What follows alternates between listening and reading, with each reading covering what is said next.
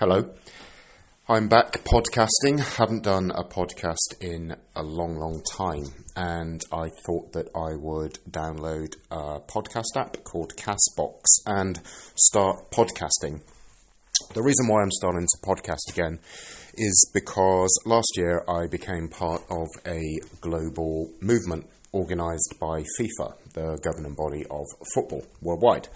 The it's basically a collection of fans worldwide that represent their country through social media and also getting involved in a fan movement.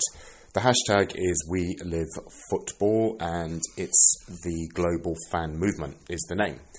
And the Women's World Cup is coming up, and as everyone knows who used to follow my previous podcasts on iTunes and my website, I am a very big supporter of women's football. And this all became when I moved to Sweden back in 2012. I didn't really want to follow a men's team, and I was living in a, a city called Norrköping, and the neighbouring city, Linköping, had a football team. So, in the summer of 2013, during the European Championships, I started to go and watch games. And basically, fast forward six years, I'm still a season ticket holder at Chelsea men's team back home, Linköping women's team in Sweden, and I've also started to follow the women's team in the UK, Chelsea. So the FIFA fan movement started to ask us to start getting more active on social media due to the uh, Women's World Cup, which is going to be this summer. Now, the Women's World Cup Obviously, I will be supporting Sweden because I represent Sweden at hashtag We Live Football. But I'm British, and one of my closest friends plays for the Australian team, so I still have an interest in the Matildas in Australia, Sweden, of course, and the English women's team. Now, my first podcast is basically a bit of a a bit of a kind of a strange one. England have always had this mentality, both in the men's game and the women's game, that if a player plays overseas, they don't get a look in. They don't. It's almost like they're ignored. They're invisible. I remember even back in the days when Paul Gascoigne was playing for Lazio. Um, I think it was Graham Taylor at the time. Kind of ignored him for a couple of games, and there's another tournament called the She Believes Cup. Now, the She Believes Cup is almost like a, a pre warm up tournament for the World Cup. And England are taking part in the She Believes Cup. Now, Phil Neville, the Manchester United player, is the manager of the national team for England, and he announced his She Believes squad uh, a few days ago. And I looked at the squad and thought, oh, there was one player that was absent, and I thought, wow, she must be injured. But she's not.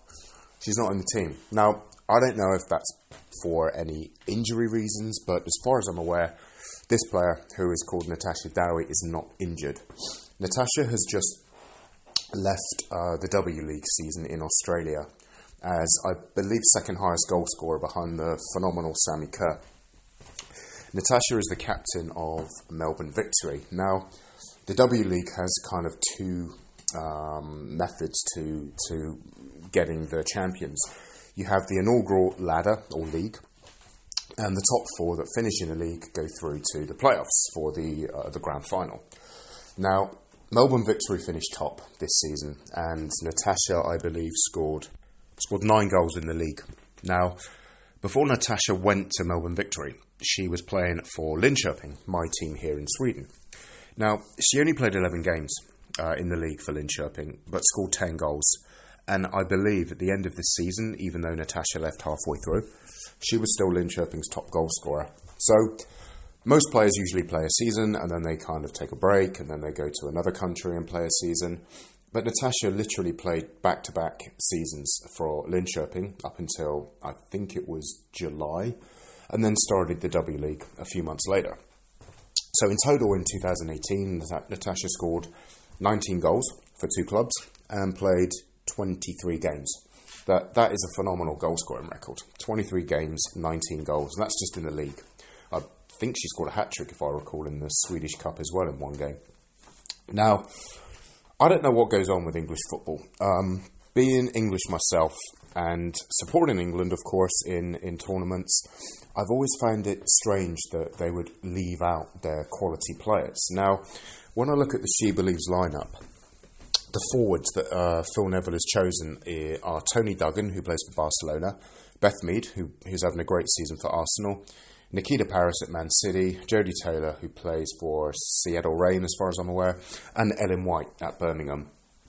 They're all great strikers, don't get me wrong. Um, I know that they're all having good seasons or have had good seasons, but how can you leave out a player that's banged in 19 goals in 23 games in the league and has finished top scorer for both clubs and is literally on fire right now? It, it, I don't understand how the English FA are still stuck in the in the 19th century when it comes to players overseas.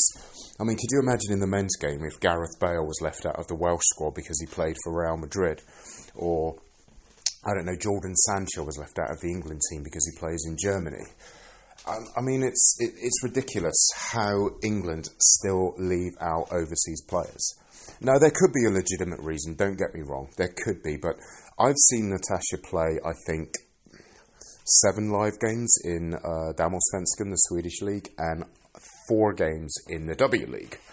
And I must admit, you, you won't find a much better striker in, in world football right now, with the exception of maybe Sammy Kerr, Pernille Harder, and possibly Carli Lloyd. Sorry, uh, yeah, I would. Uh, those two. Uh, no, no, let's just say Pernille Harder and Sammy Kerr. I think those two are in the same bracket. You won't find a better striker than Natasha Dowie right now.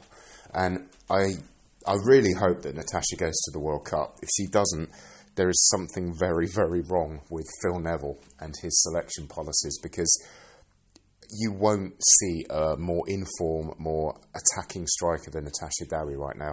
I mean, just looking at her stats in her career, uh, I read this the other day actually. She's played 155, no, 147 games and has scored 76 goals. Now, that's an average of one goal every two games. I mean, you give me a striker that can put the ball in the net one in every two games, and I would sign them straight away. Uh, it, it just makes me, I don't know. I mean, the She Believes Cup is a good tournament. It's not just about having a preseason uh, friendly, ranking points count. I mean, it's it's really you know women's football is such a different setup to men's football. But my main thoughts are how can Natasha Dowie be left out of the England squad when she is, without question, in my mind, the best striker in England right now, if not one of the best strikers in world football. Anyway, if Natasha gets to hear this, I just want to say we all think you're amazing. You're a phenomenal player, brilliant striker, and really, really, really just um, be on top of, of the game. And uh, really hope to see you in the World Cup.